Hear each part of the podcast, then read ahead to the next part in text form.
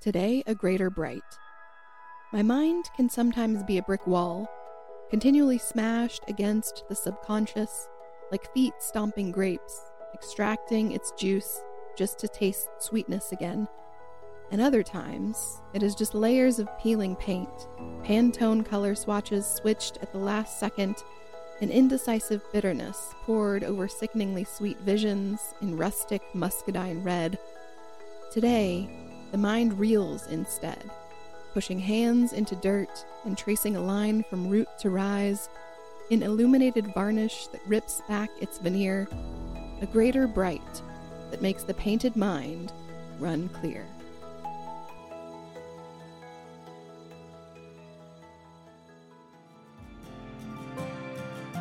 You're listening to Ink Speak, where storytelling and poetry meet the wonder and magic of living. I'm your captain, author, poet, and unearther of life, Maverick Malone. Hello, podcast family. Welcome back to the first episode of 2024. How we feeling? I've been still kind of am hibernating, but I'm ready to be back. And I think this year the podcast is going to look a little different than last year, but such is growth, right? Some things change and some don't. And I've still got those opening poems. And further into the episode, I think you'll see why I chose this particular poem. But I wrote it very early on in my journey when I was just beginning to really become aware of my thoughts and my energy, how the mind works, and how mine specifically could become so gunked with all of the things I held on to, all of the things we as humans pick up from everything we consume and come in contact with, but also our experiences, what we subconsciously can't let go of, maybe because we aren't even aware it's there. But that's what awareness is this greater bright, so to speak. And it's through modalities like Reiki or any spiritual practice, really, that is the cleansing that allows the kaleidoscopic mind to slow long enough for us to notice what's really there. And that's what we're talking about today on the podcast with the guest that I brought on. I want to incorporate more of these conversational episodes. So, bringing other people on to shoot the shit about all kinds of things motherhood, books, sex, near death experiences, like that one time I almost drove my best friend and I off the side of a cliff, all of it. And also to get out into the community, uh, bring people on from my various networks and just have people on that I find super interesting. And one of those people is Kandi Leigh, who is with me today. And I've been waiting for this moment since last year when I first floated the idea to her about starting these conversational episodes. And I knew she was one of the first guests I wanted to do this with. And when I do these conversational episodes, I really prefer to do them in person to feel into the energy because it feels so much more natural to have conversations in person for me than to just meet over Zoom. Plus, your girl loves any reason to travel.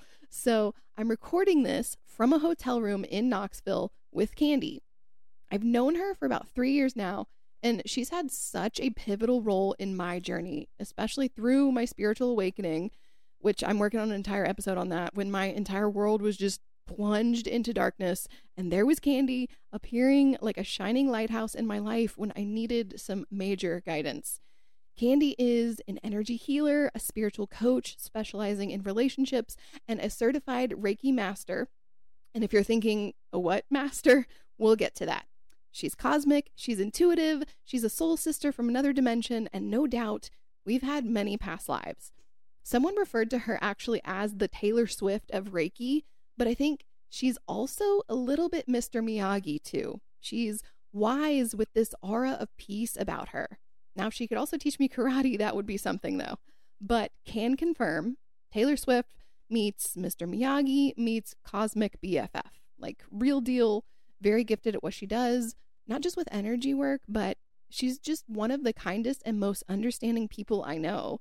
Every time we would jump on a coaching call, it was like she was a sunrise in a shot glass. Just this little jolt of hope and encouragement that everything was going to be okay during such a tumultuous, honestly, kind of what the fuck time in my life. Down was up, up was sideways, and I thought I was dying. And then a wild Kandi appeared like the rarest of Pokemon to bless me with her magic. And if all of this sounds very woo and you're already Googling Reiki, we're about to get into it.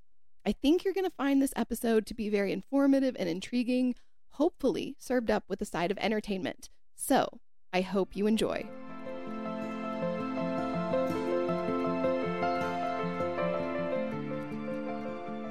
Welcome, Kandi. I'm so excited for you to finally join the podcast because we've been talking about this for so long now.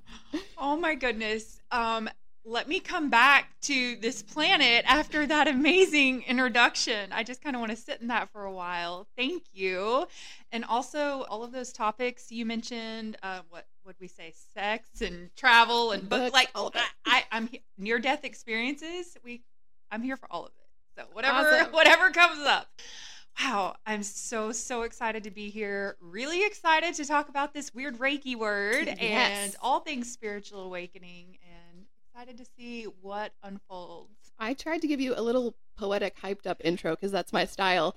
I like to do that for all the people in my life, but I also like to hear people describe themselves and what they do and give their little backstory straight from the horse's mouth. So, could you tell us a little bit about you, yourself, and your backstory? Yes. But I really liked your poetic version. Have you ever been compared to a Pokemon before? no, I don't think I have. That might have been a first. But yeah, I was like, man, I want to take this intro and frame it. it's an original. I love it. So I'm Kandi Leigh, and goodness, how far back do we want to go? Um, do you want me to start with my journey or just Yeah, yeah. introduction? how did you? How did spirituality and all of this stuff come into your life? Okay, cool. So I was first introduced to this weird thing called Reiki when I was about 14 years old. My stepdad was actually what's called attuned. In Reiki, it's called attunements. He was attuned at Reiki level two. And my mom also did attunements. And then I went and got attuned to Reiki level one. I had no idea what that meant, didn't know what I was doing. I just knew that when I could feel this energy stuff pouring through me it felt really good. And then i went on my merry way to you know college and getting married and getting the job and having the kids. So in 2014 um, i actually worked in the medical industry. I did public relations so not really not really a professional myself. But um, i was all around it and i started noticing that i didn't feel good.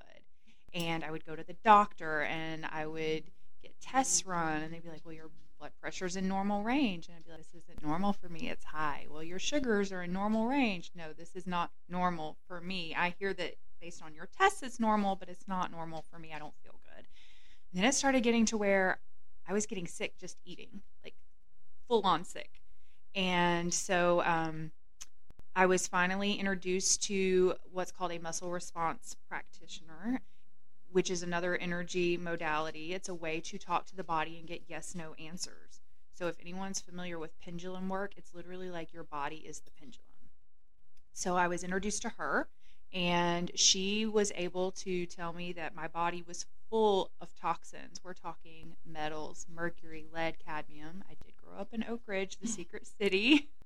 Who knows what is in the water over there? It literally has signs posted that say, "Don't touch, don't drink the water." Don't drink it. Don't touch it." Right? If I knew growing up what I do now, I would no, never have drank the tap water. And so it, I had candida overgrowth, I, pesticides, all this just stuff in my body, and so you know, started gently releasing that, focusing on um, what I ate more. And so, really, that for me was like step one that physical having to shed Mhm. all this. I feel like that's always where it starts is like with the physical body. I, I think that is a big piece for a lot of people. They end up on some type of journey, whether it's, you know, cancer, diabetes, or just whatever car wreck, near death experience, Mhm. right? But there's something physical that usually happens. So the next step was a little bit more spiritual. My brother passed away on Valentine's Day 2015 because my brother is the person who would die on the day dedicated to love. And his was also a cancer journey. He had pancreatic cancer. It was very quick unfolding, which people who are familiar with pancreatic cancer would say, well, yeah, that's that's how it is. But it's weird because his was a very rare. They didn't even call it cancer at first, and so So they thought it was something else. well, they just said it was like a big neuroendocrine tumor on his pancreas, but that it was really rare, and they weren't really calling it cancer. so it was it was tough. It was a tough time. And so after he passed away, which, you know, he wasn't just my brother, he was my Mhm. best friend, he was my father figure. If we talk about soulmates, you know, just All right, it, like yeah. all the things. And it crashed my world. You know, so that's when I started questioning life. Is this it? Grief. Grief will do that to you. grief Yes. grief will do that to Uh-huh. you um yeah and you know i was married and life was fine you know back then i would have said life was good now i look back because i've reprocessed it was fine but you know i just something inside of me kept going is this really it and then july 2016 i had a what I would consider my spiritual awakening moment, my my big trigger, the catalyst moment where I met someone that I identify as my twin and it my twin twin flame. And I don't use the terminology lightly because there's a lot of just misinformation. Mm-hmm. And I definitely want to touch on that later Yeah. in this episode. Yeah, so we'll Mhm. talk about that. So I don't use it lightly, but basically what happened was it it triggered my heart open. You know, we have these energy centers in our body and as we go through life and we're accumulating all the toxins, the physical ones, the mental and emotional ones, it shuts down our energy centers and they don't work properly, right? Mhm. So I've already been on this physical journey of clearing stuff out. And then I was questioning life, working kind of in the mental space. And now suddenly I have this experience that triggered my heart space open. It felt like being defibrillated. Okay. Wow. have you ever heard me stutter? Because I stuttered when it happened. and I don't stutter much. Mhm. So I was like, what is happening to me? And my whole world flipped completely upside down. I didn't understand the life I'd been living anymore. And I was starting to understand life completely differently, which is what I consider a spiritual awakening. It's like you're literally, you learn something and you literally go back through your life and reprocess everything you know based on this new way of experiencing. I was literally experiencing life differently. We're talking intuitive gifts opened up. I was, you know, tuned in, doing what's called channeling, and it like I, I recognized telepathy is real. Mhm. like that's wild. Like who knew? So at that point, that's where I reconnected to Reiki. I called in a connection to my Reiki master teacher, my mentor, because I needed help understanding what was happening to me. You know, I'm lost. And when you're going through something like that, it's not like you can just show up to the doctor and be like, "Here are my symptoms. What is wrong with me?" Because I feel like most people would be like, "You might need to be committed." or oh, well, so the doctors, of course, you know, when I was on that physical side of the journey, they're like, we can play with your hormones. And I'm like, no, it's thank just you. not Mhm. acceptable to me. Come to find out, birth control would have continued feeding the issues, not helping them. Oh yeah. So, Yeah. yeah, I've been off birth control for maybe close to a decade, maybe more than a decade now, just because of what it does to the body. Yeah. Yeah. And especially, it actually feeds, you know, I had candida overgrowth. It feeds candida overgrowth. It continues. So that would have been the worst part. Plus, I think it does assist in like metals and stuff in Mhm. our body. So, so yeah. And then there was um, a therapist I was going to, and I was explaining the very fast crumbling of my marriage. And he told me I needed to go to a couples retreat when I was actually scared. I was like, okay. don't yeah, that doesn't sound like good advice at all. don't think that's the route I'm gonna go. Thank you. Thank you. Next. and so I ended up focusing on this spiritual journey and so grateful to have connected to my mentor and open up my intuitive gifts and Reiki, you know, brought that that sense of peace and balance into my world, even though it was crumbling Mhm. very rapidly. You gotta have something to, to tie the piece into, something to keep you grounded. Something to keep you, Mhm. yes, going forward. So yeah, I, I reconnected to Reiki and got went, went back through a Reiki one attunement, and then I was like, I I'm gonna go do Reiki two now, and then I did Reiki two, and that just really opened up these spiritual gifts. And I was like, okay, well, I'm going to keep going. And so now I'm a Reiki master and now a Reiki master teacher. And it's just the cool thing about Reiki is, you know, energy is energy. It work it all works based off the same universal laws. So there are a lot of cool energy modalities. I've already mentioned a couple of, you know, we've mentioned Reiki several times. I Mhm. mentioned pendulum work. I mentioned muscle response testing. There's tarot cards. There's oracle There's cards. so many out there now. There's, you know, acupuncture is an energy healing modality. Emotion code. I've dabbled in that before. emotion. Code, yes. One of my best friends is a certified practitioner, and so I utilize that. And that's when you start studying energy and you get a foundation in it, it all works together. And so that's what makes it so fun. So for me, Reiki really created that foundation because it really is about channeling energy. Mhm. Um, So I know, There's like so some you can do. some of my listeners that are going to listen to this probably have absolutely no idea what Reiki is, and probably think it sounds like something you order in a sushi restaurant. uh-huh. So in like in like the most basic terms, how would you describe what Reiki is to So- someone who's never heard the term before? Of course. Reiki is broken down. It is a Japanese term. That tracks. yeah, yeah. And so Rei means universal and Ki, a lot of people have heard of Chi, Mhm. is energy. So it's universal energy. And so it is, it, you're tuning in an attunement, tuning into extremely high vibrational energy that you then channel into a person's energy fields in person, literally channeling it into their body. I also do distance Reiki where, you know, energy travels over space and mm-hmm. time. And I have firsthand experience with that because that has basically been my entire experience with you. Is most of our sessions, like I think for maybe except one, has been a distance session. Yes. And so, you know, I'm channeling the energy into your energy fields. And then, especially like once you, you know, it- someone like you who's in tune, you can feel me working on mm-hmm. you even over this time and space. But um, especially, you know, once somebody's reading their notes and then while they sleep, that's when it really just kind of downloads and integrates into the body. So, you know, people who are very familiar with yoga have usually heard of the chakras.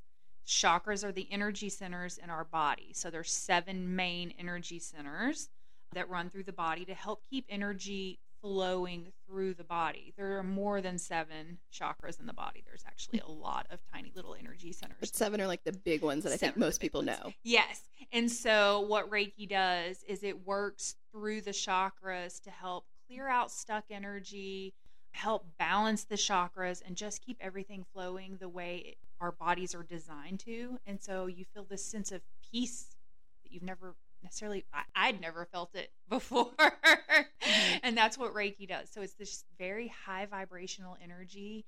It, it, it's almost like if you've seen a video of somebody who gets a bowl and puts mud in it and then gets a water hose or big pitcher of water and they start flushing the mud out eventually the bowl runs clean and so mm-hmm. reiki is like that that pure water I love that. flushing the body I was out. thinking about this earlier, and I think that's why the beautiful part about spirituality and these practices, these modalities, is that it's almost like a cleansing, and it's like if you were wearing headphones and there you can hear like this beautiful song off in the distance, but you have no way to access that because there's so much like muck going on in your energy.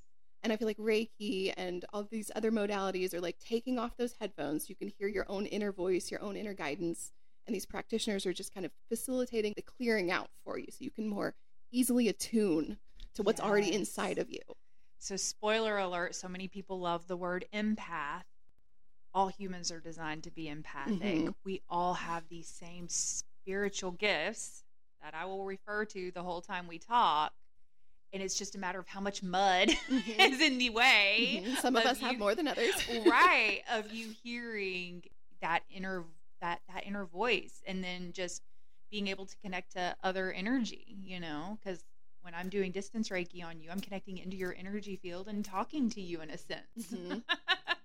I think it's just it's the coolest thing, especially when we get into like intuitive gifts and things like that. The stuff that comes through some of these sessions, and I know I think we met. I came across you. It was in 2020 when I was going through all of my horribleness, and I found you through like a Facebook spiritual group thinking you lived in Chattanooga. And I was like, oh my God, my prayers are answered. I can go talk to someone who knows what I'm going through. And you're like, no, I'm, I'm in Knoxville, but I do distance Reiki. And then we connected that way. And I think from in prepping for this episode, I went back to find that first email, I think from our, my, the first session we ever did. And some of the stuff you picked up on like right away before you had heard anything of my story, it was just like throat wounds. There's a lot there. Like, and then flash forward three years later, here I am just talking on a podcast, right? Like, I wish everybody could see me cheering. Literally there's a lot so of big happy facial expressions. Yes, because yeah, like you have burst open that throat chakra. Your poetry just blows my mind. Thank love you. it. Yeah, it's so good. Yes, you are just this powerhouse that, yeah. and I came out of your wouldn't have been able to come to a lot of the things that I've now recognized in myself without you playing a, a role in my journey. Because at the time, I could not hear any of that guidance, and I remember also one of the more pivotal sessions was very was there towards the end when I was making the decision like should I stay or should I go in my marriage, and I was on the brink of divorce of leaving, and we had this session where I was like I just need some guidance, and it was a big card reading and I guess what you would kind of call it now is maybe like future casting, where you could clearly see two different paths. And it was like, okay, if you stay, you could potentially grow together, but it's going to take a lot of work. And, or you could just keep growing on your own as I was doing. And we were growing further and further apart. And then it just opens up a whole nother world. Or I stay and just stop growing altogether. And then I just get very sick. And a whole bunch of things happen with the body and the emotions involved in that. And hearing that from someone else like here is what i see. And that's what i was feeling. I was felt i was being called towards one way but hearing that from another person that's like this is what i see. This is a potential path for you. The the positive one about growing and getting what i want. It was just almost like you were holding space for me not telling me you should do this or you should do that but it was also giving me guidance of what i already knew to be true but hearing it from someone else was like that last little push i needed to be like okay this is what I need to do. This is what I'm going to do. And then the more we lean into that, like I, that voice grew and grew and grew. Yeah, yeah. I I was so proud of you because it can be really hard to change what we had expected our life to be. And it can be really hard to, you know, hold that space and guide someone but let it be their journey. What's so interesting about this work, this world, pick a word. You know, the future's not set in stone. And in a lot of ways, depending on how we were raised, we think I came here with this like perfect plan. You know, God knows exactly what's going to happen to me. And so we think, oh, I've just got to be figuring out what that thing is and not take the wrong step to not do the thing. But the future is actually not solid, Right. I feel like, Like it's very malleable and it- very malleable, lots of future possibilities.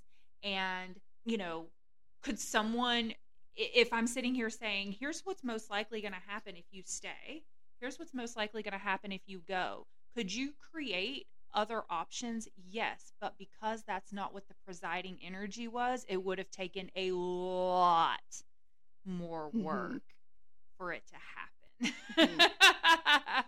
so, and that's the thing is we can create future possibilities. You know, if somebody goes and gets a tarot reading and I'm saying like, here's what's likely going to happen. If you don't like that answer, then we shift the energy you're operating in, and then that's what changes. right. I feel like so many people are afraid of tarot because they're worried they're going to hear something bad. And it's just, it's all how you interpret the cards. There is no bad card. I have the best story. Oh, please tell me. I love stories. okay, so here in Knoxville, I, can I give a plug? Yes. Okay. Go for it. There is something called Fun with Friends Knoxville, and literally it has brought 20,000 people together. There's events all the time, and it's a really cool part of the community. I, I don't want to call it its own community, it's part of our community. And so they were having an adult prom, and they had me come to do tarot readings. And a friend of mine goes, Oh my gosh, I hope it goes well. Just what if the death card is like the first thing that comes out when you're sitting there? And I just laughed and I said, but it's okay because that just means they're they're stepping into something new. It doesn't mean they're Mhm. literally going to die or anything like that. It probably just means they're going to step into like a new sense of themselves. So literally, very first person sits down and the first card that came out was the death card. Of course. and I just started laughing. I was like, I'm sorry. I know this looks scary. It's not. I think that honestly, the, the death card, the tower card, those are to me they're not scary cards anymore because you know every good ending, what follows an ending, right? A beginning, beginning. something brand new, something exciting. So while something is being cleared away, it's just making space for something else to come into your life. typically something you've really wanted. Yes. we're just we're so afraid of the unknown and I've I lived in this place for years, but had I not made the decisions that I made, I would not be sitting here right now talking to you. Who knows? Exactly. exactly. Yeah. That is the coolest thing about energy is, you know, it's neither created nor destroyed. We're just continually cha- connecting and changing it, like transmuting it. Mhm. Able, you know, like you said, the future is malleable. We get to we get to have a say in it based on the energy that we are operating in. So let me ask you this. We both think the future is malleable. What are your thoughts on fate? Mm-hmm. Like, I, do you think certain things are destined or predestined? I do. I do. Now, could they not happen? I don't know. I don't spend a lot of time there, honestly. Um, feel like maybe it's fate based on the energy you're operating in. So if I'm continually downtrodden, I might have this particular fate that's going to happen no matter what. If I'm, you know, the happier I am, this fate is going to happen. So if I stay stuck in this pessimistic world, will that big happy thing happen? It's much less likely to, even though it's a fate. Right. It's Yeah. kind of how I see it. Yeah, I kind of feel like that too. Like we come into life with this big kind of blueprint with maybe a, a big lofty goal there for our fate that's on the, the positive end of the spectrum, but so many things can happen that can just pull us away from that. I always think back. Okay, when I was a little girl, I, this may be dating me, but um, we had choose your own adventure books. I remember those. Yes. I was so fascinated with them, and now that's where I'm just like That's life. on this journey. I'm like, it really is choose your own adventure. And so to me, fate is the fact that like, since it was a book, it had set adventures, but you were the one choosing which ones Mhm. you went on. Yes, so I love that. How I see. Especially as a writer. Like I identify with that so much. I feel like I'm literally writing my own book as I go with these infinite paths that are now available to me. yes. And things like Reiki help you see those clearly and hear them. Yes. Yeah, and that's what's very interesting is, you know, time is not actually linear. You know, it's all all out that past versions of me are still out there running. Mm-hmm. right? And the future, while it's not set, there are future timelines already running that we can step into. And then there's the ones that by transforming energy, transmuting energy, actually, I'm going to come back to that, you know, we can create new future possibilities. So, have you seen the memes that are always like, whatever energy you bring, I'm going to match it. So, who we be in today, kind of a Yeah. thing. And I'm like, no, whatever energy you bring, I'm going to be using my energetic tools to send it up into the light to make it a higher vibration because we don't need to keep repeating this. Like, Uh-huh. I'm your girl who's here to make things better. Mhm. yeah.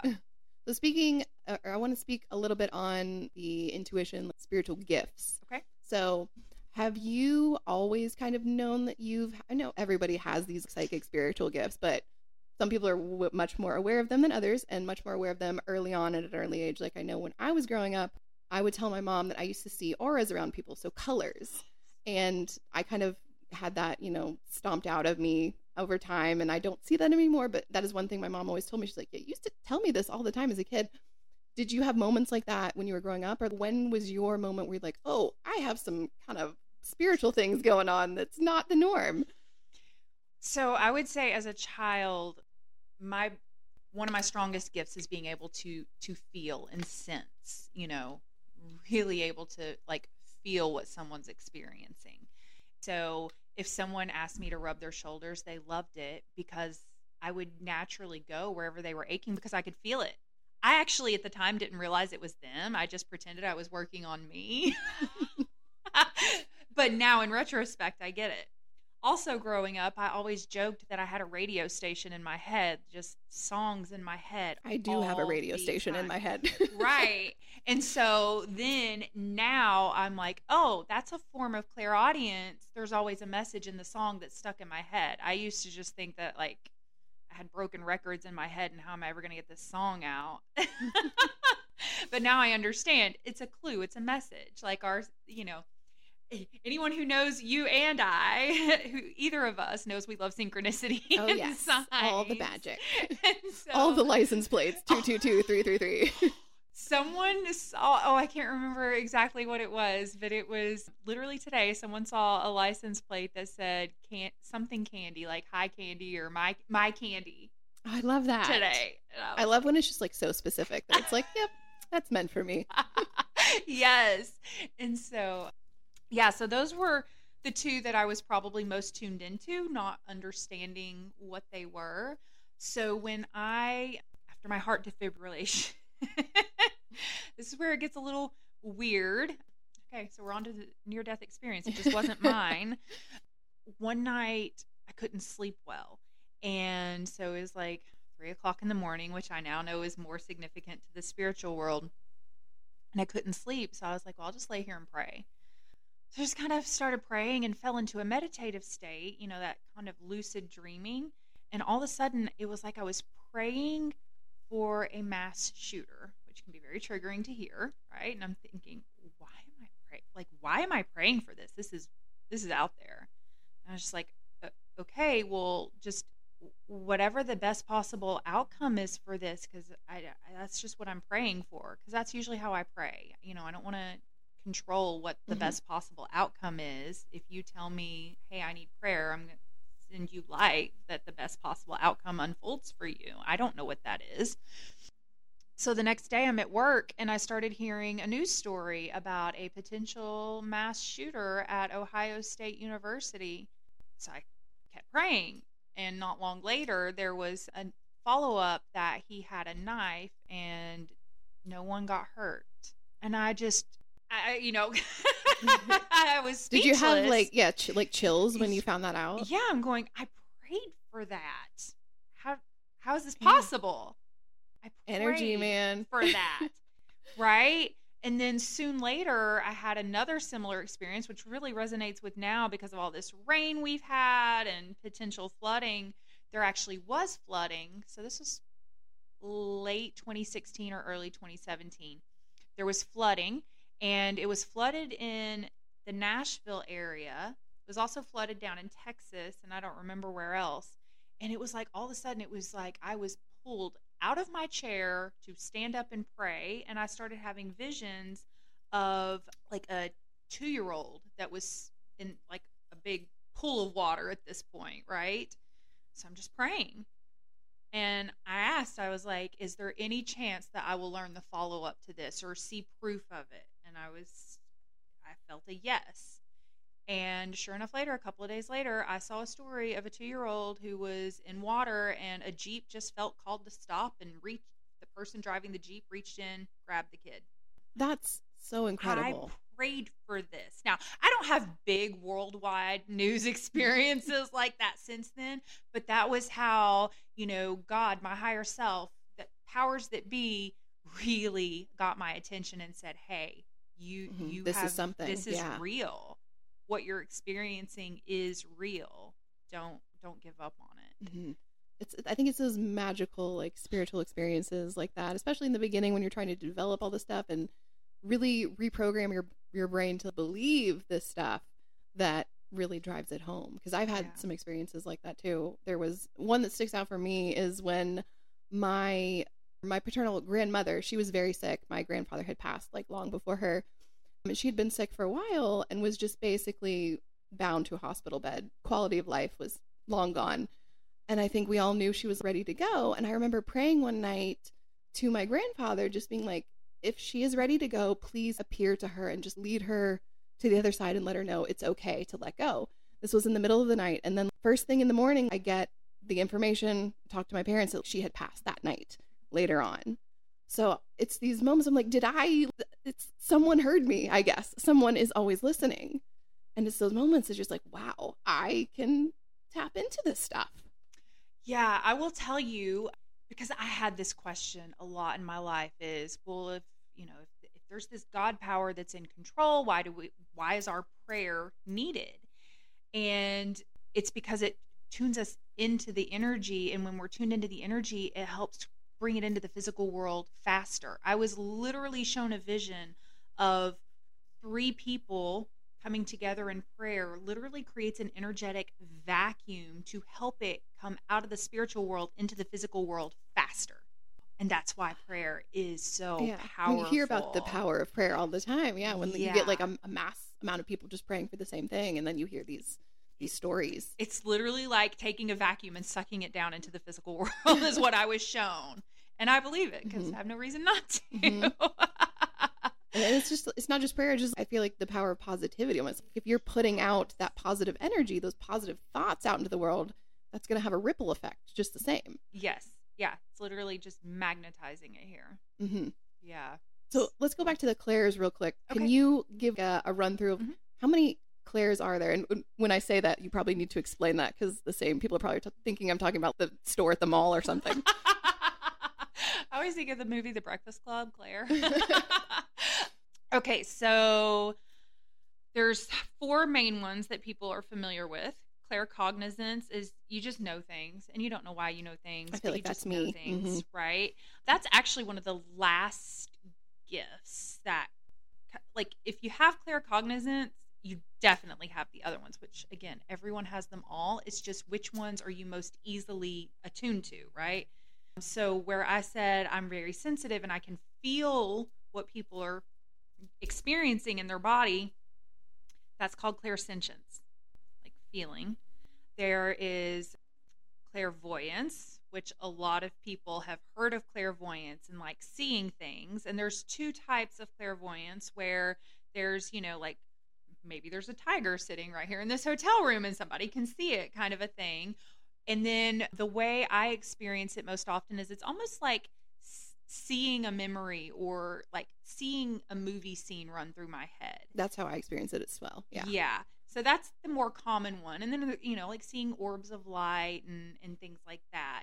And then there's clairaudience, So that's like the radio station in yep, our head. Very hearing. familiar with that one. Um, and then the other form of clairaudience is it's almost like you hear like almost like a whisper or a voice like literally just speaking but it's very it's usually very soft for me anyways.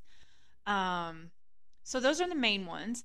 There is another one related to smell and i can never remember what it's called so i just jokingly call it clear smell. Because i think you've you i think there's a, there's like a taste one too isn't there? There is i feel like in some of my the session notes you've sent me you've smelled things or tasted things that i i come back with my long encyclopedia of notes and I'm like, "Oh my god, this is why." right. And so the whole point of it is it's it's using our senses to help us tune into energy that the average person is not tuned into, right? It's almost like being able to hear a dog whistle when you're not a dog, yeah, right? That's a great it's way to put frequency mm-hmm. that the average human body because of all the stuff we carry, you know, we're not tuned into it. And so it's like you start tuning in to these energies and frequencies that the average person just normally isn't tuned into. But more and more people, as we're awakening and clearing the mud out, are experiencing it more and more and more. And how would you say we can develop these gifts? How do we attune ourselves to waking up these parts of ourselves that we're not as familiar with? One is to start praying and uh, well okay if by hearing that you already go oh i think that means i might be closest to you know clairvoyance or clairaudience or whichever one then start playing with that one. Start literally like there's different games depending on which one you want to use right? Or i a lot of my clients will literally ask me like hey what's my strongest gift I had a client the other day where she wanted to know her gifts, and I was using my pendulum and just running through them. And she was already strongly connected to several of the clairs. So then they showed me her weakest one.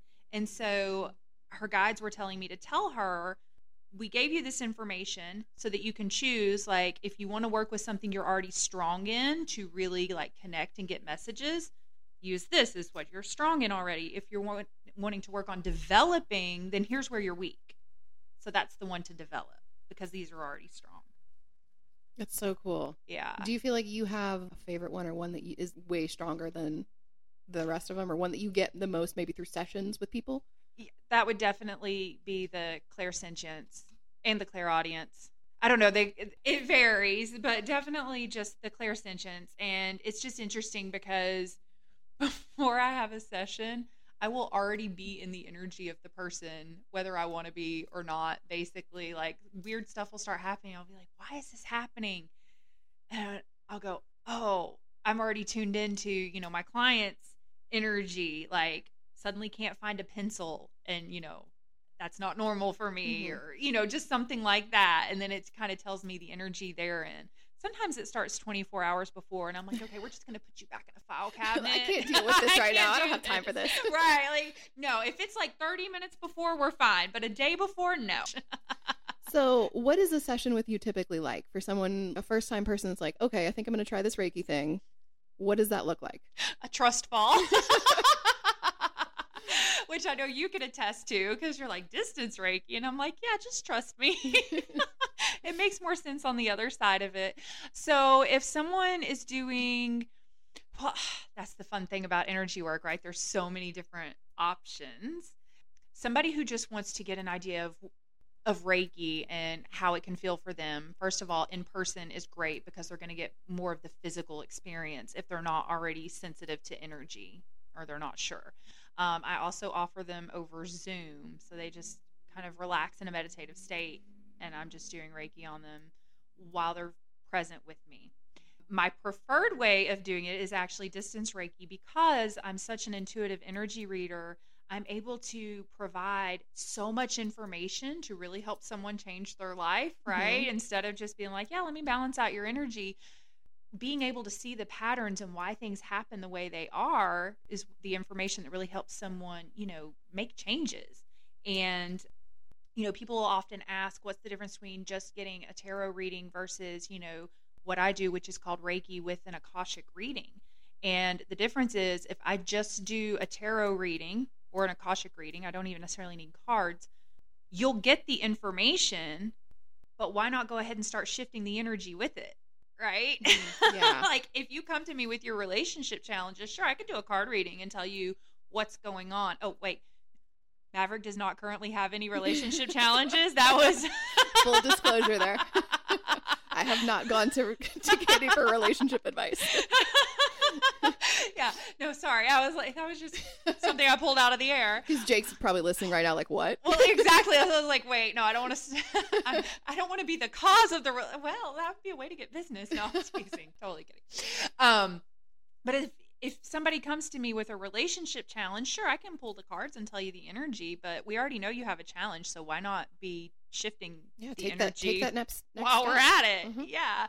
So that's what's so cool about those types of sessions with me is you get the benefit of the Reiki energy healing and balancing and feeling better. You get a lot of information on why things are the way they are and you also get guidance on how to keep shifting and moving forward because while Reiki can shift it can and does shift energy, I always talk about it being like if you give a dog a bath, but then it just goes and runs right back out in the mud, right? Yeah. So somebody's like, "Can you help me break this pattern?" Sure, I can help you break this pattern, but it's up to you to continue. I can help break it, but it's up to you to continue staying disconnected from it. That's one of the things I always found most valuable about our sessions was the follow up, the guidance, the notes, the voice notes that you would send me, intuiting and just kind of describing what you saw and then letting me connect the dots. And then I would send you literally a whole novel of an email back with my notes of, oh my God, how did you know this? which I love because it helps me strengthen my gifts, right? Mhm. So we're, we're we're literally working together. So I, I always love the resonances and the confirmations. Yeah. yeah, that's got to be good to hear. Oh, I was I was right on the nose about that. It can be especially, you know, when you're newer to the work. I'm like, I don't know this person, and I'm sitting here telling them whatever I'm telling them, and it can be kind of scary, but you know, everybody was always like, "Yep, yep, yep, yep," and I'm Mhm. going, "Oh, okay, okay." That, but that I think that's why my guides really needed to start me out with those big news stories, right? Mhm. So that I would again So trust. it it builds, yeah, trust and confidence in yourself and your gifts yeah, and developing these things. yeah. Yeah. Okay, so back on the topic of developing these gifts, what are some ways we can keep our energy clean? So energetic hygiene, basically. And I think this is something I feel like comes across in a lot of it has in the past a lot of my sessions. It's like you need to be doing this and this and this, and then breath work has always been high on that list. And for me, it's that's one that's very hard for me because I just cannot sit still to sit there and just breathe. which is what your body is asking you to do. And you're like, I'll do anything but that. Yeah, I can't just sit still. I'm too active. my brain. Yeah. People are always like, if you were to uh, tell us to do two things, what would they be? Well, breathe and drink water. really? That's it? Yes. we are a plant. Mhm. We need to breathe and we need to drink water. Oh, I love this topic. Okay, so in let's start with drinking water. Actually, I'm going to backtrack. Have we I'm sure you and I in sessions have talked about the emotional frequency scale because everything, you know, has energy. It's Mhm, all a energy, vibration, a frequency, vibration. yep. Yep. And so there's an emotional scale. And at the bottom of the emotional scale is shame, guilt, fear. Fear. hmm And then you kind of get into the middle and it's love, peace. And as you get higher, you're getting into enlightenment and, you know, just what we call the high vibes. So I Reiki everything before I consume it. And it's, I used to growing up think, why do people pray at mealtime? And it's, it, it, it, it seemed like it was at the expense of praying at any other time, right? Like just at mealtime. And then it clicked as I went on my Reiki journey, like, oh, we literally are blessing the food because as I became, you know, so sensitive to the energy of things, I started realizing I'm eating this food and it has sadness in it, like literally sadness in it. Yeah, Because you're literally changing the frequency of what you're about to consume. Right. If I go out to eat, food is in theory alive. It's an energy. And so, like, the cook's energy will imprint on it. The person who grew the food, the person who transported the food, your server who brings it to the table. As you and I talk, if we had food in front of us, whatever we're talking about, the energy of it would start changing my food. And so I learned to pray, Reiki, bless my food to help clear out those energy, give me a moment to send blessings to everyone who's interacted with it, and put protection over it so that it's in a higher vibration before I put it in my body. Right. There's science to back this up because this is reminding me of, you know, how you sing to plants and speak positively to them. They'll grow bigger, bloom more. And there's there was also a study with water that was Mhm. done with that looked at the actual physical molecules of them Yeah. when positive affirmations were spoken to them versus negative things and the results mind blowing and it completely. Yeah. And you don't even have to, you know, for some people, the idea of prayer can be triggering and the idea of, you know, bless, whatever it is. If you can literally just say, I love you into your water, you will change it. And then you are literally drinking in self love. and think about what this does to the body. This is why positive, I think positive affirmations and speaking and thinking nice thoughts about yourself is so important because it affects everything. Yes. Yeah. We're just little plants. We need we need love and we need to be sung to. yes, exactly. So that's a big part of spiritual hygiene. Most people don't know this. They are shallow breathers, meaning when they breathe, they they honestly barely make it to their lungs. Shallow breathers, right? We should be taking breaths that go all the way down past the belly button, like deep breath in and blow it out. Which is why breath work is so important. breath work is so important and literally just t- taking a moment when everything feels chaotic or you're overwhelmed or stressed out literally taking a moment to take in at least two deep breaths anytime i do breath work i like the idea of breathing in pairs because the first one is like the clearing out of energy and then the second one is calling in that higher vibration So it's awesome to have an intention like, I just want to feel calmer right now. Okay, so take a deep breath and blow out what doesn't feel calm. And then you take that next deep breath and you're like calling in calm energy. You know, we don't have to complicate things. Say I love you to your water and breathe in calm. like that's some Easy. spiritual Mhm. hygiene. What about spiritual protection? Well, I was going to say that's the next big one, of course, is protecting our energy, especially as we are empathic and we're sponges and, you know, energy can transfer so easily. Energy protection is a big one. Honestly, it's like being a kid and playing games and going, oh, let me just imagine this bubble of light and I'm going to step into it and I'm going to zip it up. And then that way your cooties can't get to me. Or another simple one is just go shields up and it's like boom, protection goes up. Yeah, those are big ones. People ask me how often should I, you know, put an energy bubble around myself. And I'm like, well, you can't overdo it. I literally put energy protection around myself every time I wash my hands and sometimes more. like if I'm going in Walmart, Oh yeah, energy protection shields, if nothing else, shields up. you're like a knight, like going into battle if you're going into Walmart. Yes. I will tell you, I have found recently that, you know, if I imagine myself coming out of the store happy, I usually have a really good, a, a fun experience. You know, if I have to go to Walmart, I at least want it to be fun. Right. Like, Right. That's a little mini manifestation there. Just Right. going ahead and envisioning yourself how you want to feel. Yeah. Yeah. And, and it, it, it's worked. Cause That's also hard to do when you go into Walmart. it is, especially in the beginning of spiritual awakening. It's just, Walmart is a really challenging place to go. It's like the, the toxic, it's a melting pot of yeah, all kinds of people. Well, it's the toxic family member that you need to stay away from while you Yes. like heal. That's Walmart. Sorry, Walmart. Do you use like? Are you a big fan of crystals? I love crystals. Absolutely. So, for energy protection, black crystals are going to be your best friend. So, um, tourmaline, onyx. I have a piece of tourmaline that I keep on my nightstand, Okay. like when I go to sleep. Yes. yes. You know, you can wear it, you can have it a- around you. Lava, like if you're going to wear a bracelet, lava rocks are really cool. For grounding, right? Is Yes, grounding. they can be grounding, but they also offer protection. But then they're really cool because they'll absorb oils. So if you want to add in essential oils, they're kind of like oh, a I didn't know that. like I have three a, in one. a lava rock bracelet. Now I'm gonna put some Like, stuff on it. yeah, right. smell like lavender all day. Just that calming. Uh, lavender's one of my favorite scents. Yes. just- If you need good calming and grounding, take some lavender oil and there's like the it's kind of the center of your foot up near the top and the bottom. If you just kind of think about your foot and give yourself a foot massage, you'll know where I'm talking about. But put some lavender oil there and kind of massage it, and that'll help ground your energy and just like bring calm. Which is great for at night, but for me, I need it like any time of day. Never have too much of that. Just give me all the peace. all the peace and grounding. Uh-huh. Yes.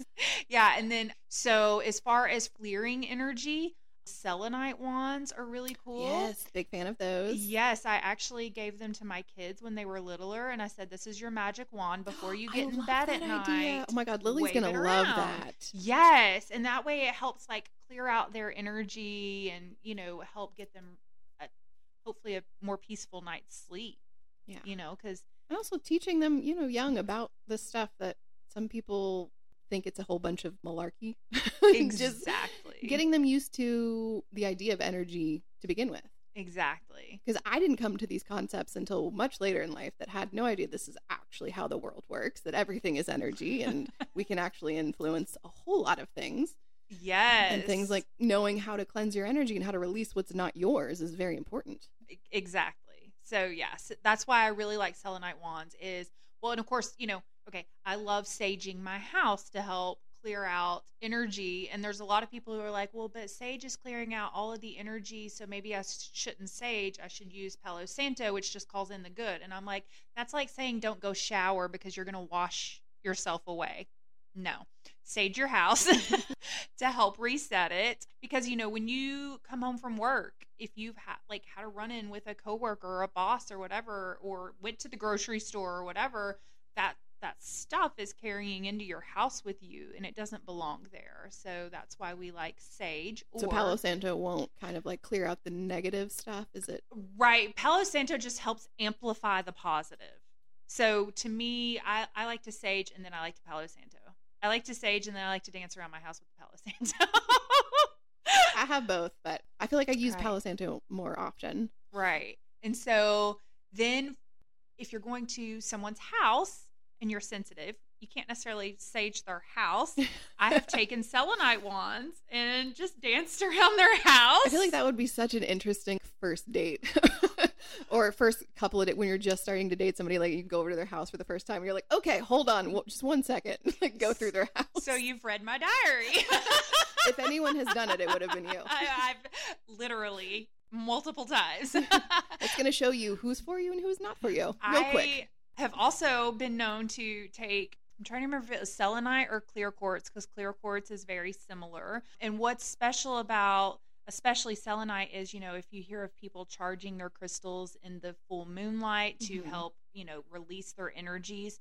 Selenite actually doesn't need that. Selenite is actually something you can use to clear the energy in your crystals. It's like soap. It doesn't It- need to be cleansed. It's ex- just is. Oh, that is perfect. Yes, it is the the It's soap, of, crystals. Yes. right. But I have literally been known to take um, little pieces of selenite or clear quartz, and like if I'm going out, I have it with me, and I'll just kind of pretend I'm playing with glow sticks or something while I'm dancing to just kind of help with the energy Mhm. around me. You know, we we can still go out and have fun. Right. Yeah. this is another thing also jumping not connected here at all really um, on the topic of sex with sleeping with someone you were you were absorbing all of their Mm. energy very intimately Mhm. and energy is something that is is very closely tied to intimacy and a lot of people are just so unaware of that Yes, the quickest way to create cord, what I call cords, energetic connections to Yeah. someone. like instant cords Yeah, like them. really strong ones is to have sex with them, which means you are not just, you know, just walking through Walmart, you're going to pick up someone's energy. You have sex with them, Mhm. you have really connected into their energy. And so it, it just makes you want to be a little bit more mindful of the choices you make.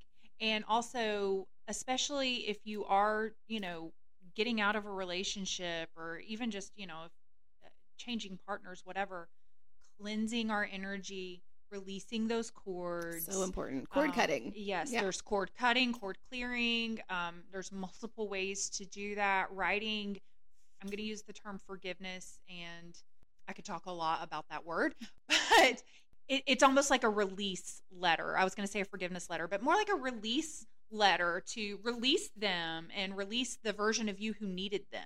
Just the clearing of that out. And I will tell you, there is a part of me that's kind of like, I don't think I can sleep with someone if they haven't let me do Reiki on them. I, I need to know what i'm getting into well, I just want to make sure their energy is balanced because otherwise I'm going to take that on and I'm going to be doing the extra balancing anyways, except I'm going to be more confused. Is it their energy or mine? And I don't need that confusion in my Yeah. life. I feel like things like like the idea of sex that also changes when you go through a spiritual awakening. You look you look at everything completely different, especially though intimacy. I know for me it is just completely changed, and I'm very conscious now of things like that. And I want when I'm intimate, like I want a spiritual connection. Like I want to feel the emotional resonance of that, but I want it to be a positive experience. I don't want to be sleeping with an energy vampire that's just going to drain me and make me feel terrible and and feel all this muck again. Yes, exactly. Yeah, it because it happens. Those energy vampires. yes, yes, and usually that just means their chakras are closed and not and you know functioning, and so then we just help pull some of that energy off for them, which you know is nice for them, but it's Mhm. there's easier ways. Yeah. That's why things like this are so important to know also what's yours and what's not. yes. Boundaries. That's where Very- very energy hard protection there. Yeah. Yes, energy protection and boundaries comes in. And spoiler alert, because this is where it starts getting confusing, is that usually if we're able to connect into an energy, unless we're doing it very, very mindfully and intentionally, like I'm doing an energy session, so I'm very clear what's mine versus not mine. If it's just, you know, me and a friend, and I'm kind of like, is this mine or theirs? The answer will always be at least a little bit of both. At least a little bit of it's mine, or I wouldn't be connected to it in the Right. first place. Yeah, that makes sense. Yeah, Mhm. but still, you can still go. Wait, is this mine or theirs? Because if most of it is theirs, well, then stop absorbing it. Mhm. stop taking it on as yours. What about going back to synchronicity? Do you have any standout or favorite synchronistic or like just these magical moments that stand out? And other side of the coin here, do you have any ones that were maybe a scarier experience or a more intense that was not so great in the in the world of energy and spirituality? Oh gosh, my you whole- probably have a whole lot. I have a lot. Like my life is a big synchronistic. There's signs. It, it's funny. I ask my mentor all the time, like, "Well, this is normal. Everybody else has this much synchronicity and stuff, right?" And she's like, "Mm, "No." I feel like you match me though, Mhm. and that's what I love. I have another friend who she matches me to. You're always like, the person I text when something like that happens. I'm like, you know who's going to appreciate this the most, Kandi? I will. Well, okay, so here's one from the past 24 hours. So yesterday being 111, right? So 111 at 111 caught my attention. The song True Colors was playing, and so I'm like, "Oh, that's a beautiful sign." And then the song Millionaire came on. This Pandora. This morning as I was making what I call my morning drink, heating up water, I my eyes just went straight to my ket- water kettle when it was at 111 degrees. And I'm like, 111 again. And then I get in my car and my fuel gauge tells me I have 111 miles. I'm like, 111 again. Is this Groundhog Day? And then Pandora played True Colors, followed by Millionaire. And I'm going, what's happening? I love that. I love when things line up like that, especially with the numbers. I feel like the numbers are the easiest to recognize. they- They're so stand out, just the license plates and the thing on, on the clock. But then when you start seeing them in succession like that, yeah. it's not just a one off. It's like when you start seeing the repetition. Yes. And so it's interesting. I still remember the friend who got me to start tuning into numbers. I don't remember exactly what she said, but she was the reason I started going, oh, when I see numbers and synchronicity, let me see what they mean. And since then, I've learned that sometimes synchronicity is the message. Like if I see a cow three times, I'm going to look up the spiritual meaning of Mhm. cow. But sometimes synchronicity is you, is just your guide saying, yes, you're tuned in, you're aware, you you're lined up. Yeah, you're doing encouragement and support. Exactly. Yes, which And- sometimes you just need that in the moment. Exactly. it's an easy way for them to kind of connect yes. if you're attuned to what that means. So one of the fun stories of mine with synchronicity is, oh my goodness, I've got okay. I'm t- This could probably be a whole entire episode on just synchronicity and experiences, episode, spiritual yeah. experiences. yes. So, um, when I was going through my spiritual awakening, I started seeing the numbers four seven everywhere. Four really is kind of, you know, like being spiritually guided, and seven is uh, like awakening into your higher timeline. So for me, four seven really is like my spirit guide numbers. And then my birthday, twelve seventeen, the one two one adds up to a four seven. Found out I was born at seven forty seven. Like I still see four seven just all the time. And in fact, have you heard my Chick fil A? Have you been following my Chick fil A story? I saw something the other day that you mentioned about Chick Fil A. Well, it started because I ordered fries that the girl didn't punch in, so I got home and did not have my fries and like. That's the story I saw. Yes, yes, it was which is very. a, that's a tragedy. That's, it was really sad. So what eh, you know. So just to throw this out there, what I did was I asked people to give me gifs in the comments to help me feel better about this whole unfolding of not having my fries. Anyways, so then a couple of days later, I got my fries and I was very happy.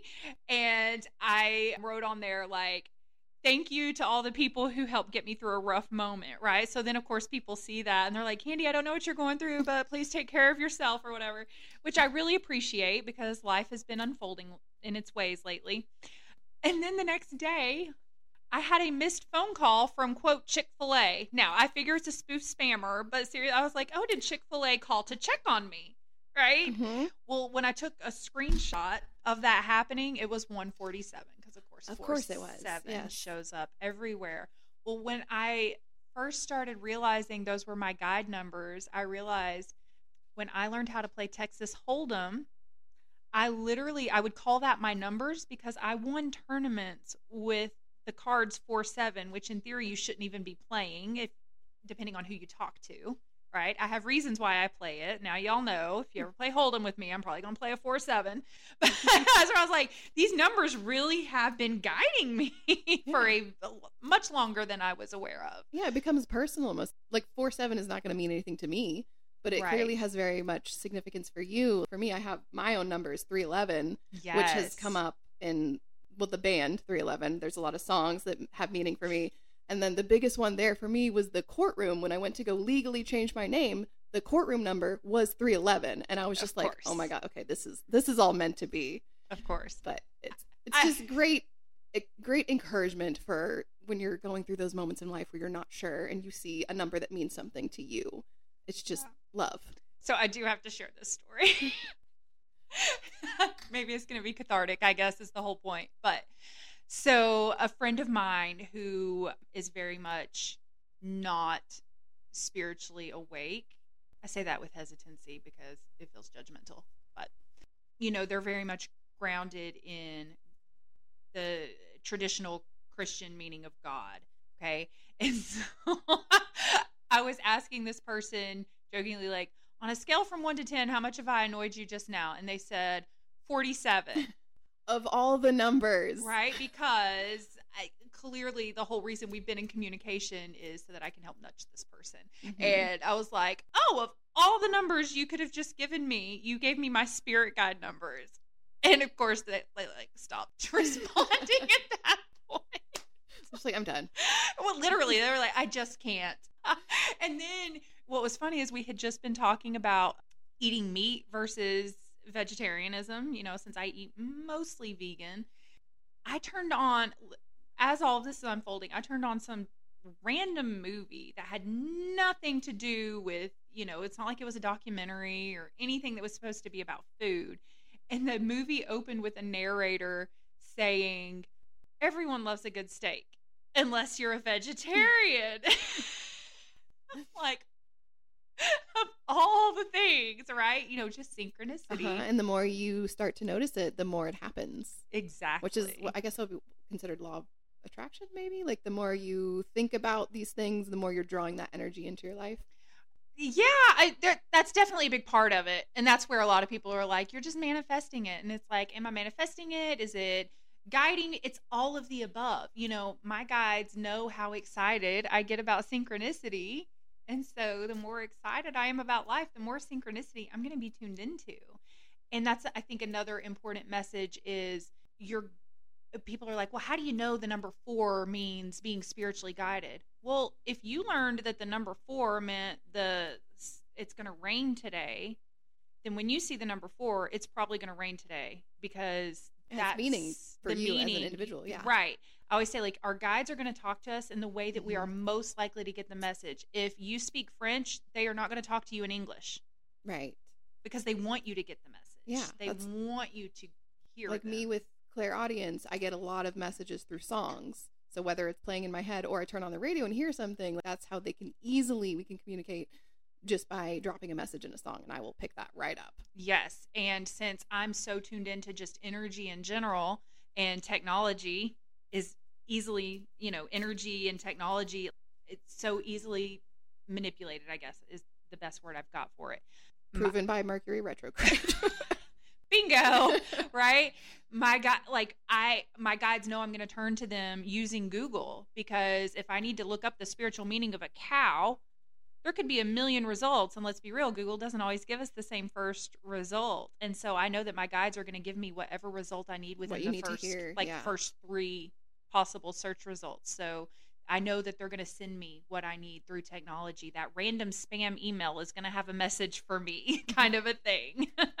have you ever had any negative spiritual experiences? Like I know I have I have had a lot in this a whole episode that I'm currently working on about my spiritual awakening, but like some people see ghosts, some some friendly ghosts, some not so friendly, or just have these kind of more intense spiritual experiences.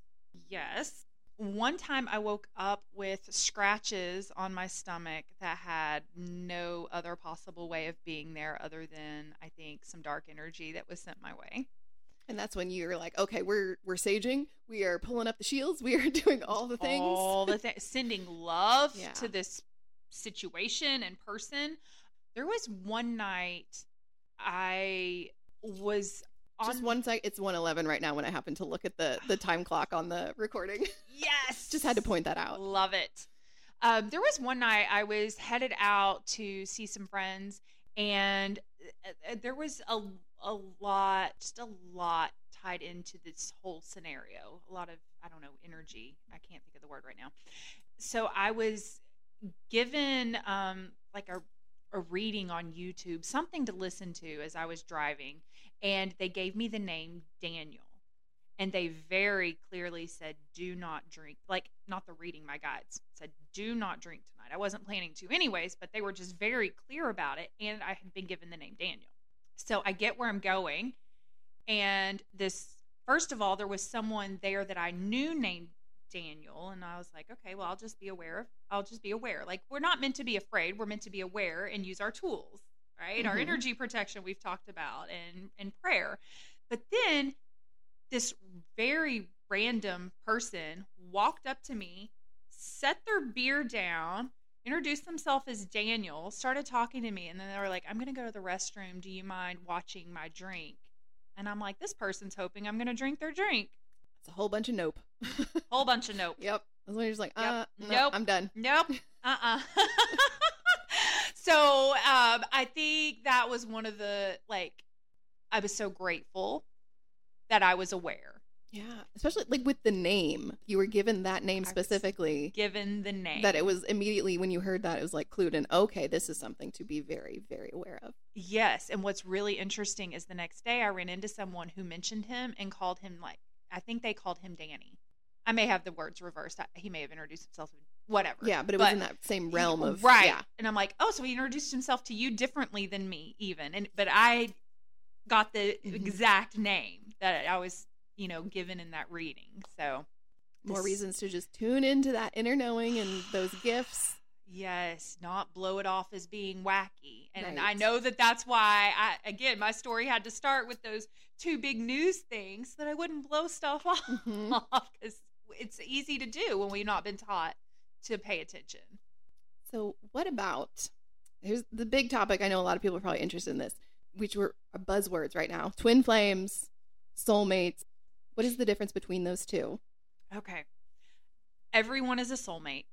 Okay. That's what I feel like too. Everyone is a soulmate. What does that mean? It means your energy connects. It helps each other in some way. Might be positive, might be negative, might be neutral, might be all of the above. Everyone is a soulmate. Okay.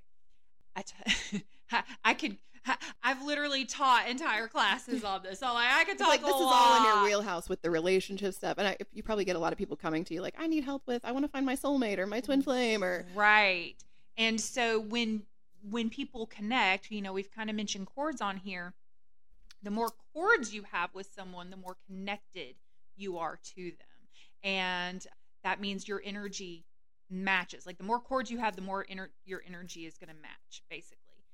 The difference between that and what we know of as a twin flame is you and your twin are basically almost exact energetic matches. You will have a ton of synchronicity with each other.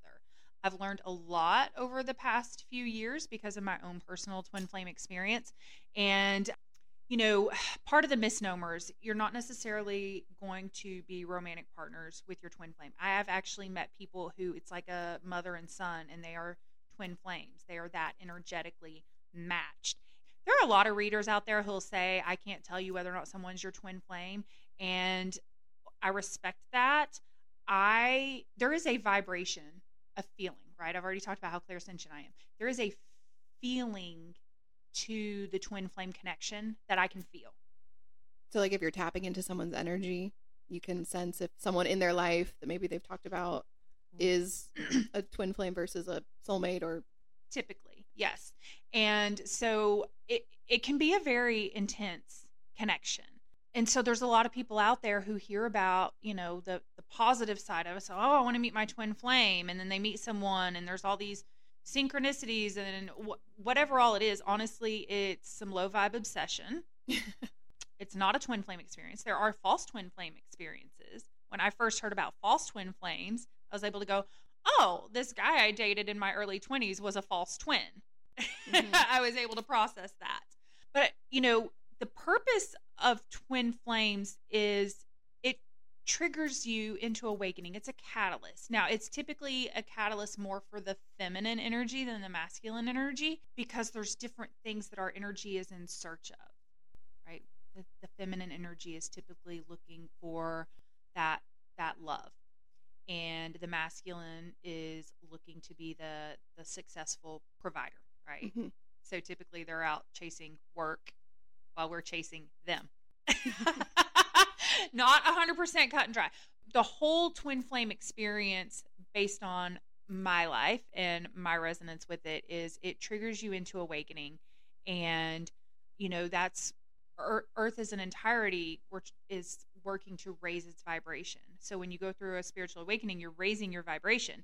And when enough people have raised their vibration the twin flame dynamic will kind of die out kind of like landline telephones when cell phones came in mm-hmm. you know there's hardly any landline telephones anymore because we just don't really need it so anymore. how would you recognize a twin flame versus just a karmic relationship i feel like my marriage my ex was a karmic relationship, not necessarily a twin flame, because it's doing the same thing. Kind of, you're working karma and you're bringing up a whole lot of triggers mm-hmm. and pushing the other person towards growth, essentially.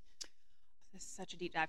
Okay, so a twin flame, in a lot of ways, is going to resonate as everything all in one, and that's the thing. Is like there's karm, you know, karmic experiences, growth lessons. They are a soulmate, and it it was interesting because it was like feeling every type of every type of resonance of love within one person. It's like I feel like this person's been my brother. I feel like this person's been like a father to me. I feel like this person has been a son to me. I feel like this person's my best friend. I feel like this person could be a romantic partner. I don't know. Like it literally felt like everything all in one. And in fact, after um, I met him, the song is Bruno Mars Count on Me. Have you heard of it? Have you heard it? I think I've heard that song, yeah.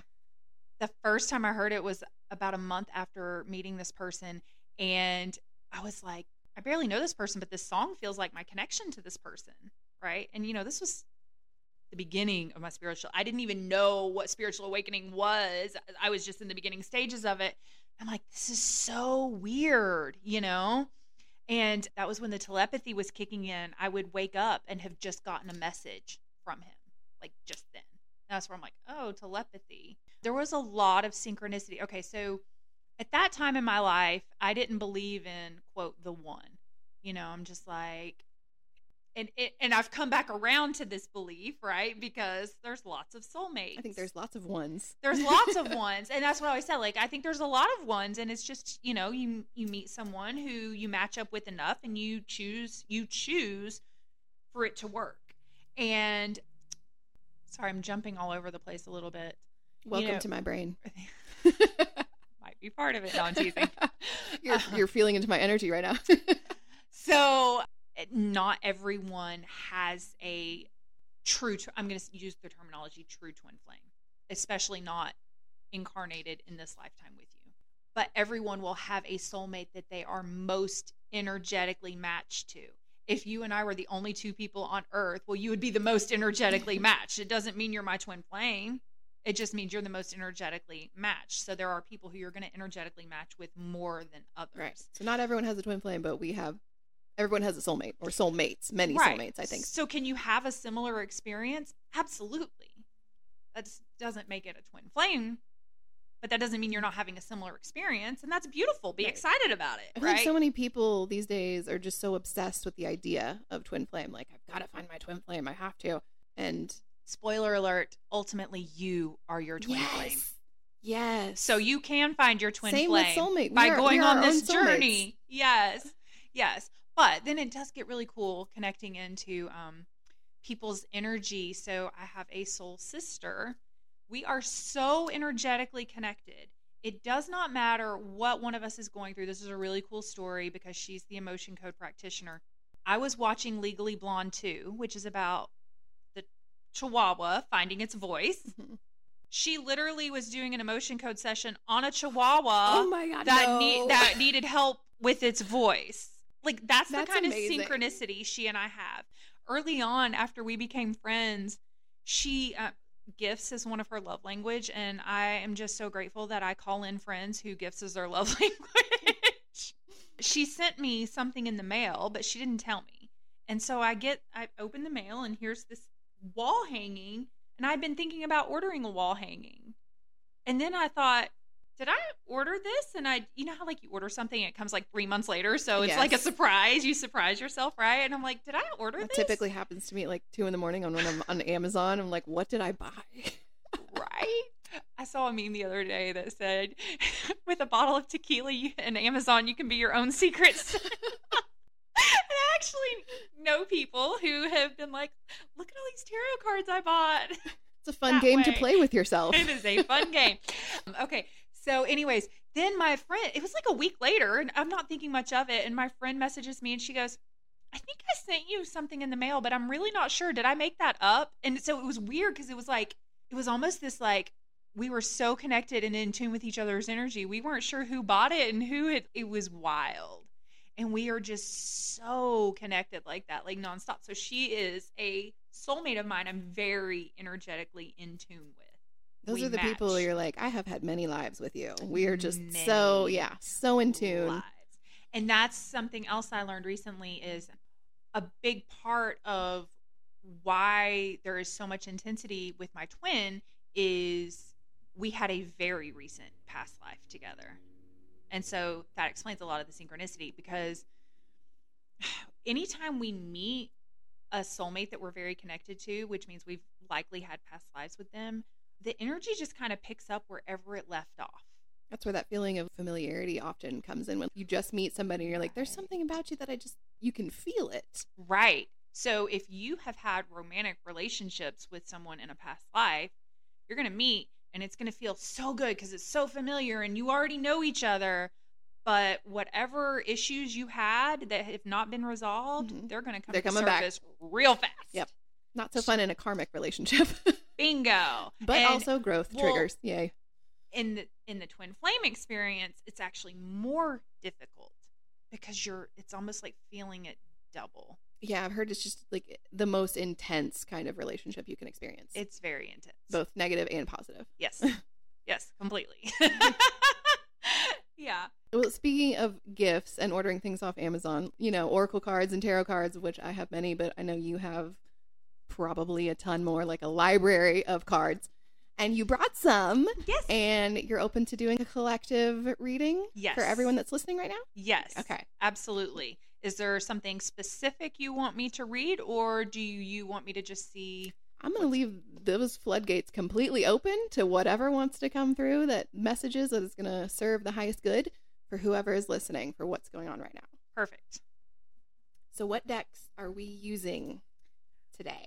Okay, I have the Rose Oracle deck pulled out, which just gives such beautiful messages.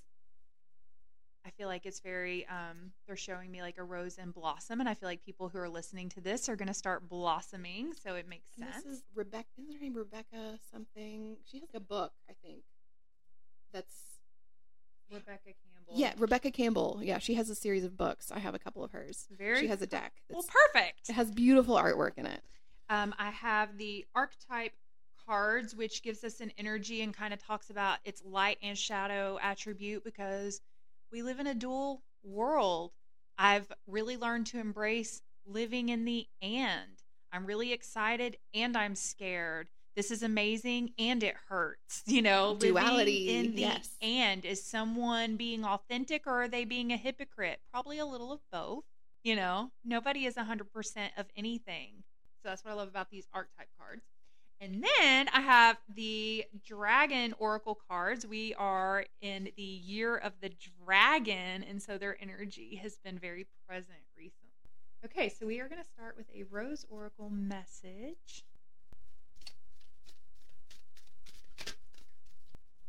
Feeling some heart healing happening. The return, a new story.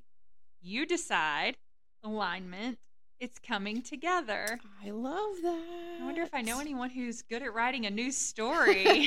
hmm. You've waited patiently for this moment.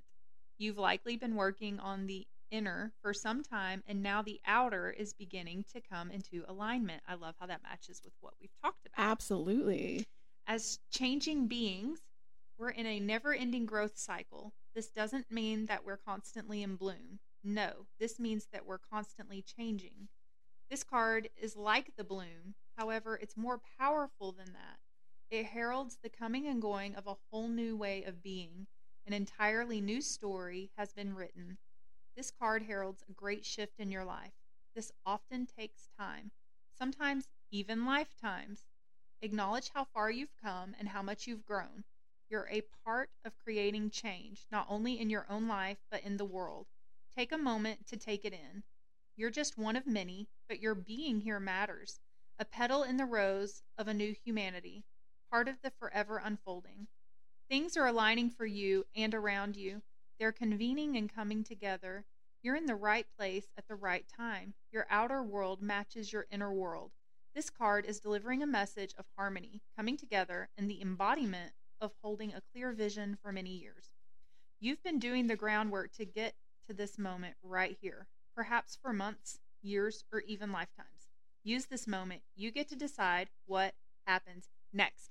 And I feel like we could have just summarized this entire show with this, With card, one card, yes. which is what I love. That's so much of what happens. You know, you've experienced it in a Reiki session where, you know, I'm going through the session and channeling all of your energy, and then I'll pull cards for guidance, and the cards always 100% match what's come Always. through. Yes. What a great card for the collective. I feel like so many of us are in that space, but also just as a collective with the paradigm shift and everything. We've been doing the work. Things have been going one way for so many years, and now we're kind of seeing the shifts happen in the outer. Yes. So now we're going to go ahead and pull a dragon card to see what dragon energy is kind of assisting us with this shift at this time. Dragons are very powerful, magical beings. If people have heard of the different dimensions, you know, we've been living in this 3D reality. Um, at people who are awakening, awakening, you go into 4D and then you go into a 5D sense of reality dragons live in the fifth dimension and above. And They're some of really us have probably had parallel or might have parallel lives there or past lives there. We've been all over the place. Absolutely. Okay. We had a card and then another one snuck in. Two for one. Love those. Yes. Okay. We got Silver Lunar Dragon. Bathes you in divine feminine light. Come into balance and practice peace, harmony, and cooperation. Expand your causal chakra, which is actually above the crown. We Oh, have chakras. I have not heard about this chakra. Yes, we have chakras that go outside. Like way of- up, yeah. Right. So they're going up all the way up into like the 12th dimension, I think. And then, you know, there's one below your feet. Your feet that is actually anchored into the earth, your earth star chakra. I have heard of that one, yeah. Yeah. What did you Um, call this one? Causal, the causal. causal chakra.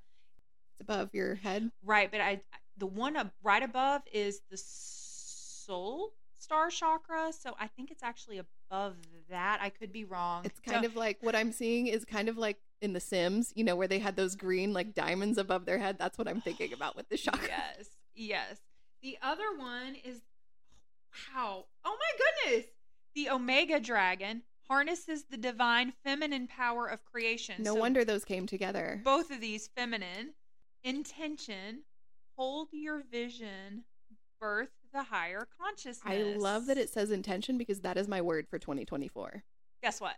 Mine is purpose, like being more fine tuning purpose. So it's very in tune. basically Yes. intention just being even more intentional than i have been Yes. yeah so of course we have like the same Mhm. thing happening i love it okay silver lunar dragon i feel like we need to know more about this a seventh dimensional dragon in case anyone wanted to know going up the scale. the moon is a portal through which divine feminine light pours onto Earth. It bathes the planet and more specifically connects to our causal chakra and helps to activate it. Recently, seventh dimensional silver lunar dragons have been able to access this portal and stream into our dimension, particularly when the moon is full. I love that we also just had the new moon in Capricorn yesterday. This is so aligned. Yes. They carry divine feminine light in their energy fields, and their mission is to touch us with it to prepare for the golden future. For 10,000 years, we have been influenced by the masculine. However, in the new golden age, the feminine qualities of peace, harmony, equality, cooperation, love, unity, and wisdom must harmonize with the masculine. So, silver lunar dragons are very dynamic now because they are actively bringing about the balance of yin yang energy on the planet.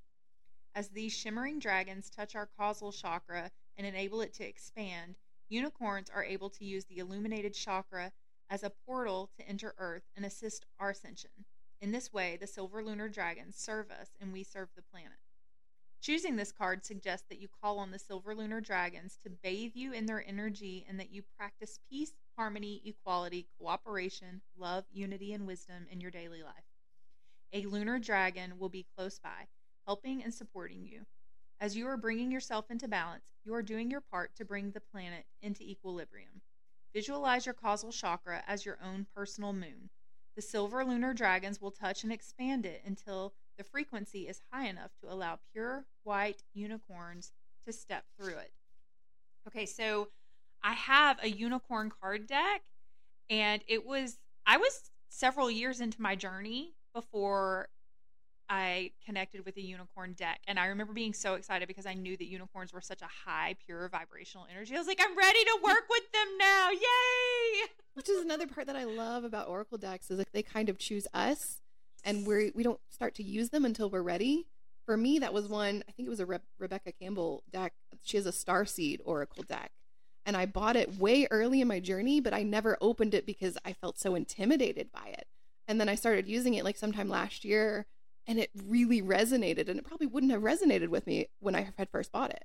Yes. So I buy decks by feeling the energetic connection. They're like Harry Potter wands, like when in in Ollivanders, where the wand chooses the wizard, the exactly. deck chooses. Exactly right, and so you and I were joking before the podcast how I do. I have a lot of de- a whole library, as you said, and a part of me was always like, is it time to let some of these decks go to a new home? But they all still want to work with me because we're so connected. Mm-hmm. okay, I feel like we need to know about this Omega Dragon because it is very high vibrational. It is ninth dimensional. So these Omega Dragons carry the divine feminine vibrations of Shekinah, the universal energy that created our world. So very similar to Reiki energy. Shekinah is the feminine counterpart of Archangel Metatron's higher light and represents pure creative vision. These powerful beings are assisting the birth of higher consciousness on earth. Collectively, they hold the vision for the new golden age, and this will enable us to achieve the intention set by Lady Gaia for the evolution of the planet. These beautiful silver white dragons will also help us hold a personal vision for the highest good. Every wish starts with a thought that is translated into a picture. These dragons can see into our mind and will hold our vision with us. When an Omega dragon comes to you, it is time to give birth to a special new project, pathway, or aspect of yourself that has remained hidden. Call upon these dragons to fill you with the power of the divine feminine. This will enable you to hold your vision and bring it to fruition in a wise, balanced, and harmonious way. Most important of all, ask the Omega dragon to look into the greatest desire of your soul and hold the vision of bringing it to manifestation. These dragons can be any shape or size, so just still your mind and give them permission to merge with your energy. Ask them to soften your path and the paths of all who hold the vision of the new golden age. That works so well with the first card we pulled too from the first deck. It's amazing. New beginnings. New beginnings. Golden That's age. What all this 2024 is about. Mm-hmm. Okay, so now we are going to pull an archetype card because it's going to help us see an energy that we need to come into balance with to assist with these other messages. Okay? Okay, let's do it.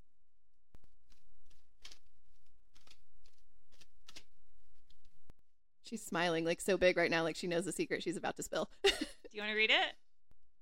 Virgin, light attribute, maintaining symbolic purity of heart and spirit. Shadow attribute, fear of intimate union. And as soon as I saw the word virgin, I was just thinking how so many of us believe we're impure, Mm-hmm. and we're not. We might carry a lot of mud, Mm-hmm. Yes. but we're not impure.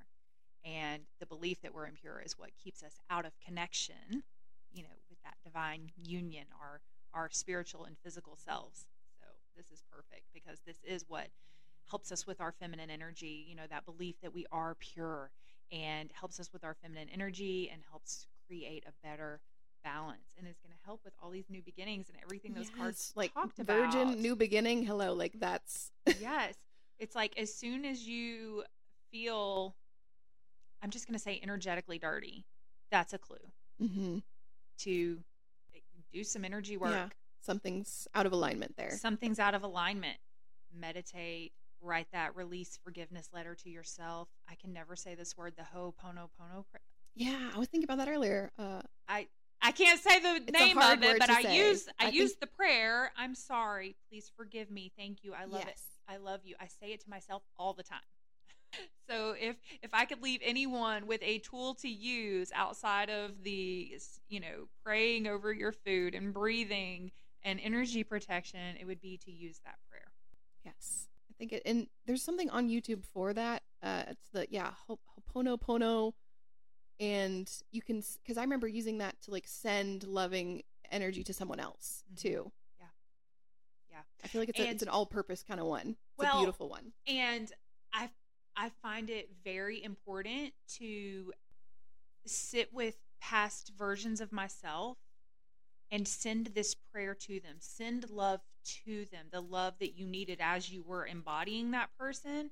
And then it's really powerful to go, well, I do remember when the, you know, pain was clearing and going, oh, I was helping me through this. This future version of me Yes, was helping me through this. I do a lot of that in therapy. I feel like that's a great way to rewrite your memories by going back to the past, but as the you you are now, going back there and offering that love and forgiveness and what you needed in the moment back then. So now when you recall that memory, it's kind of replaced by what you're the energy you're putting into it now. Exactly.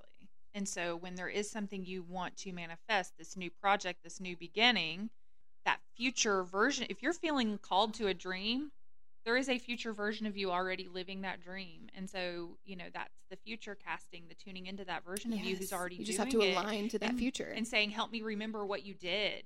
And trust that that version of you is sending you the love and energy and support to get you there.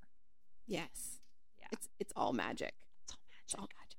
So before we officially wrap up, can you tell us about what's next for you? Are you working on any exciting new projects or ascending even higher to some like Reiki Mother Teresa Almighty Supreme or something like that? I don't know if there's anything above Reiki Master. Well, that's the that's the million dollar question right now. Um, it's interesting that you started this by talking about your hermit mode because I feel like a lot of the spiritual workers we have been in hermit mode. We are still kind of in hermit mode. It's kind of like the last half of 2023 brought a lot of known endings and transitions and we're still in hermit mode waiting to be shown I feel that what's so much. Yes. And I, I'm told over and over again, I can't force knowing. So to keep rooting in the things that, you know, I'm also a photographer. So to keep rooting in the photography and my Reiki practice, but I know that there is, there's something, but I don't know what it is yet Mhm. you know and, and i know it'll involve the fact that i'm a teacher and i know it'll involve relationship work but i don't fully know what's unfolding yet it's like pieces just aren't ready for us to know yet Mhm. And that's part of the magic, though, Part the the not magic. knowing. yeah And lastly, where can people find you? I would say one of the best places to find me is holisticwellbeingwithkandi.com. If they're interested in Reiki, there's links over to my relationship work. If you want to just follow me on Instagram, I'm kandi.leigh, K A N D I dot L E I G H. I also have Holistic Wellbeing Kandi account. Those are the best ways. Thank you so much for sitting down with me as we lifted the veil a little bit. I know this was a long time coming, and I'm glad we finally got to do this because I think you're just an amazing person. But I will put all of the links in the show notes so you can e- easily find her. But I highly recommend checking out her offerings on her site and giving a Reiki a try because honestly, without her magic and her guidance, my life would look totally and completely different today. And I believe that the people that cross our paths are there for a reason. So maybe this specific podcast episode is just one of those many reasons to lead you down another tunnel into the rabbit hole journey that is your own life. So take what resonates, leave the rest, but always, always keep an open mind. Thank you so much. and I know I'm going to have you probably on the podcast again. Oh, that would be amazing. I'm so honored to have been here. This has been so fun. So stick around because there's probably going to be some more to come. Thank you for listening, and I will see you next time.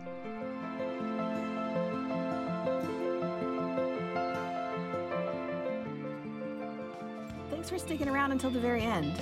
If you enjoyed this episode and you'd like to help support my one woman show, please subscribe and share it on social media or leave a rating and review.